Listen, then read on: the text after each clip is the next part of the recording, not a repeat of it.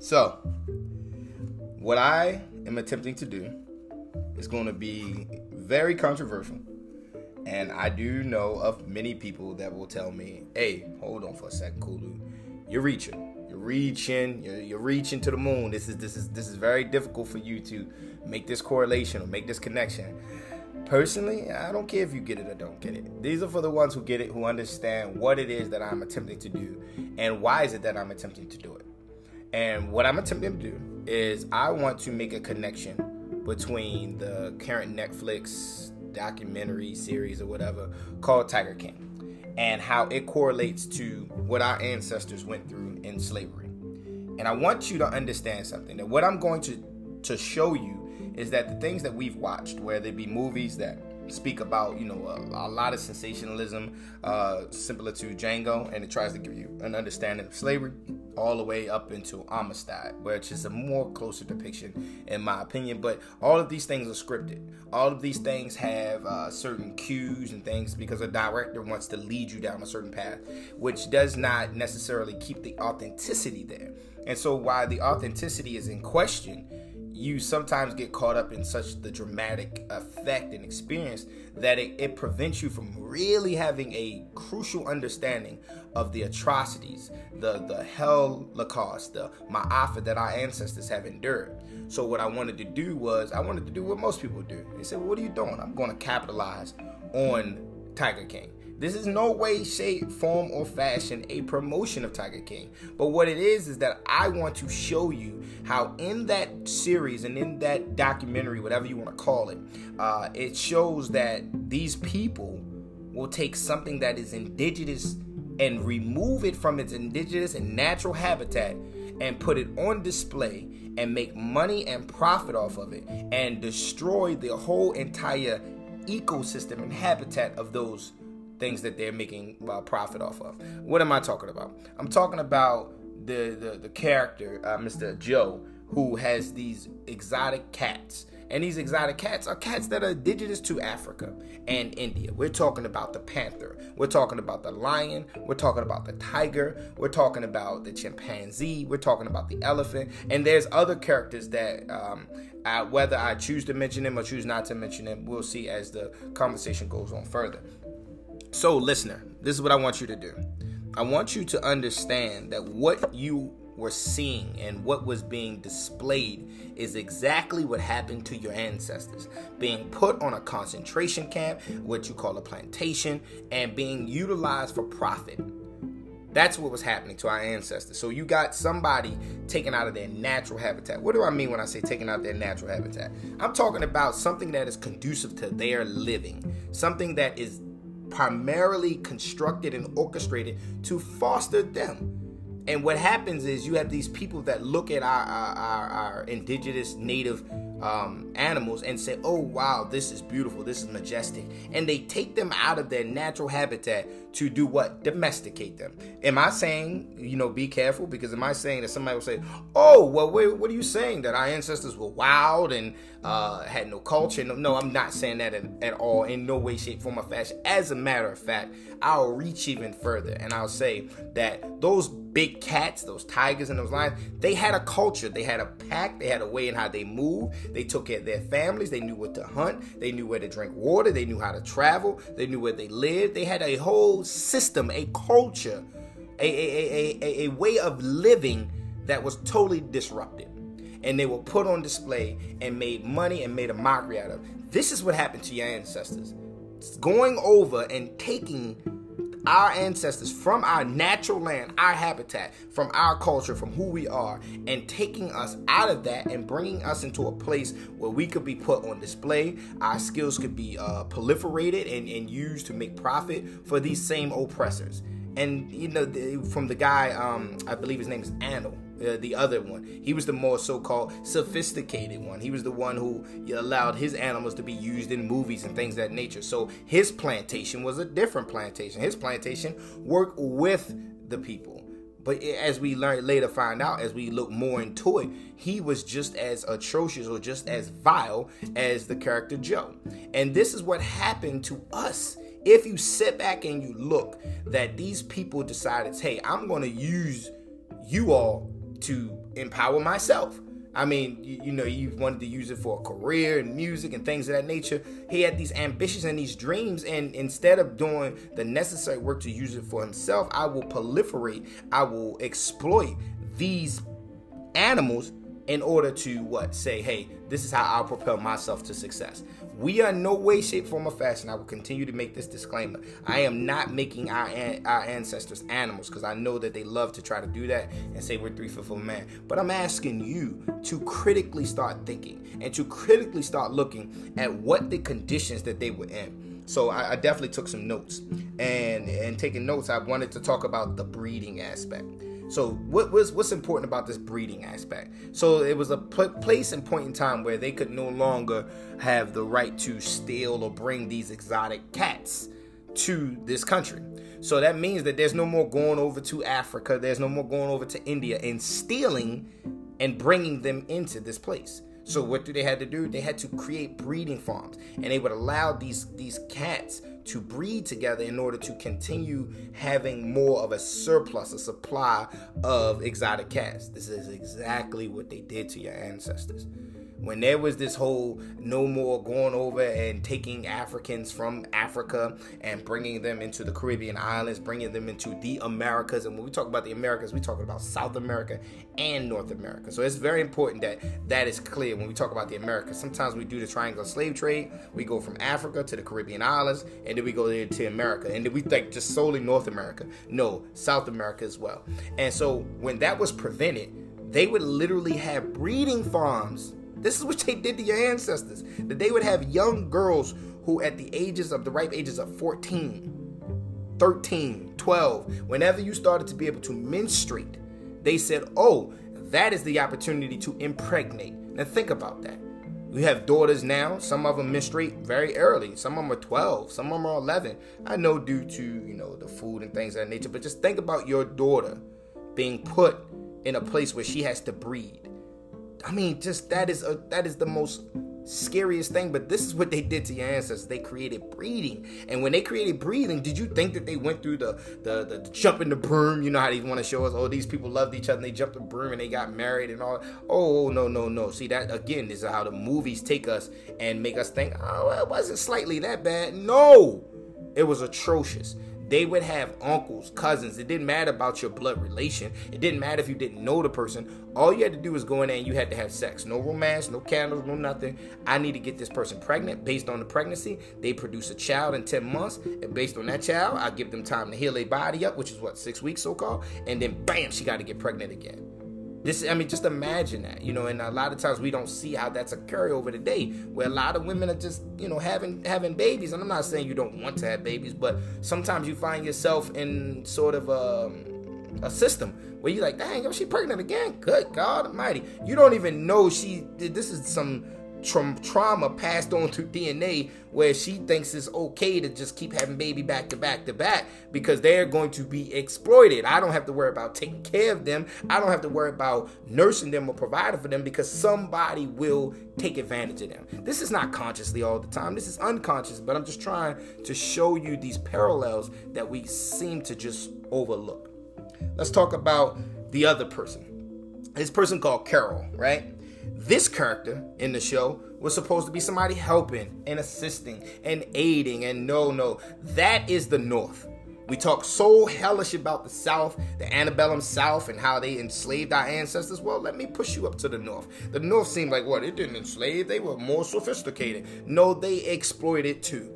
So they created more of a, a sophisticated way of saying, I will exploit you by saying, I'm helping you. So when we had white abolitionists, and I'm not saying all white abolitionists, but I'm definitely being very clear when I say the white abolitionists who said, well, this is what we'll do. We'll find ways to liberate black people by saying, hey, we're going to change this system and we'll give you different ways of how to make money so you can go into the industrial part.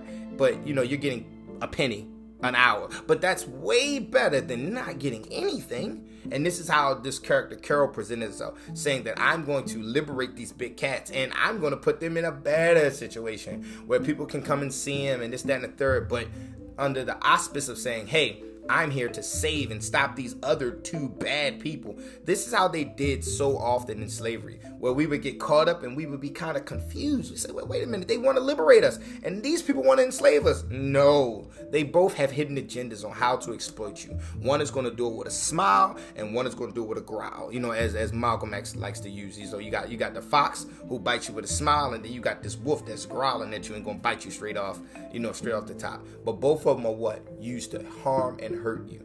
And this is something that we have to understand. This is just a little taste of what our ancestors went through. They had these, and then they had these other wild people who would be. Uh, there was one of the characters I can't think of his name. Jeff. His name was Jeff, and Jeff was used. Um, he would have his own little plantation, but he was more of a rebel, right? And so what he would do is he would be uh, synonymous with taking on the wild cats. This is what we call slave catchers.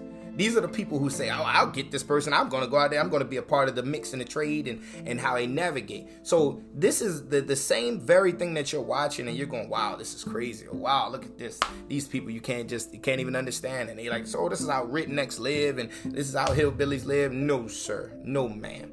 This is exactly what plantation owners live like and they always were vile with one another because they wanted that larger plantation or they wanted the more productive plantation. Um, I want to talk about the workers. So you had the workers, these these convicts, right? And I, when I use the term convict, this is not me trying to uh, denigrate anyone. I'm using that term because I want you to understand how slavery actually came into existence and how the colonies started. See, the colonies were where London would take its criminals and send its criminals to work off debts. Listen to what I'm saying. The very people who started this country were primarily criminal people, the workers, and they called this uh, indentured servitude.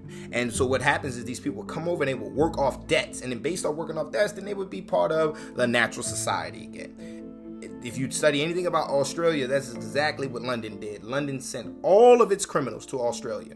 They call themselves cleaning up their society, and they send them over to Australia, and then they get over to Australia and they kill the Aboriginal people.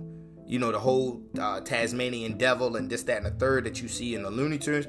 That is a, a, a caricature, a, a, stereotype, a depiction of what the Tanzan Tanzanian Tanzan people of uh, uh, Australia were. They would call them devils and they would say that they're out of control and things of that nature. That's just a sidebar, just to give you some information. But these people that were working, they are considered overseers. So what they would do is the slave master would hire someone who he could use to run the plantation. That's what these so-called managers who had no skill, no skill in dealing with anything that they seen. They even admitted that I don't know what I'm doing. But based on not knowing the door, I gotta live, I gotta take care of myself, so I'm gonna learn it on the fly. So imagine what our ancestors had to endure when we knew how to work the plantation. We even knew what the cotton was, we knew how to do the crops, and then here this guy who you give a little bit of authority to, a little position of power to, and what happens? They become abusive and they, they start to cut corners and they, they find ways to get themselves rich. So a lot of overseers wanted to be plantation owners.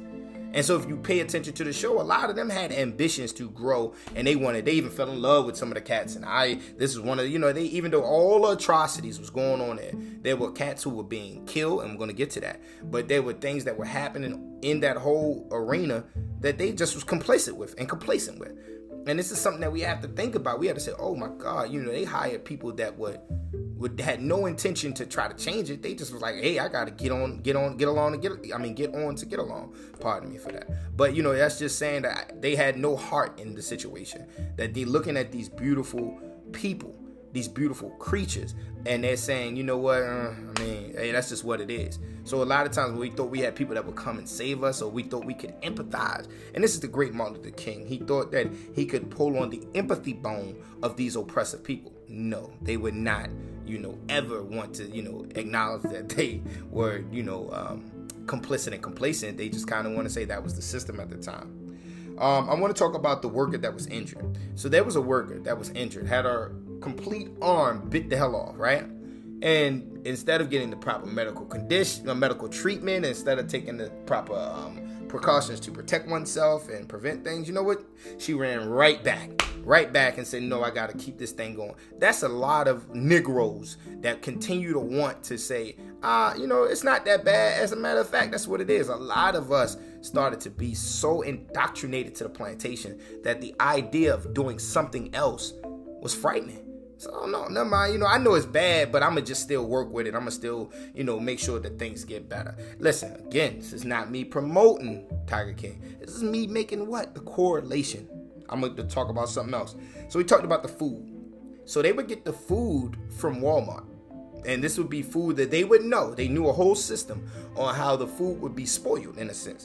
And Walmart would throw it away. And they created this kind of like program where they would go and get these meats and things of that nature. And they would feed, you know, the people and the animals that this spoilage of, of, of produce and products, right?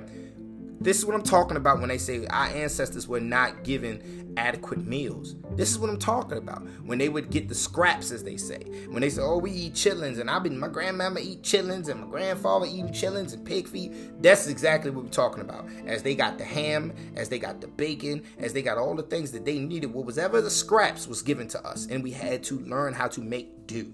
This is exactly what you've seen that they would go and find roadkill and then they would just throw roadkill into the pits. I'm gonna tell you something about things that die.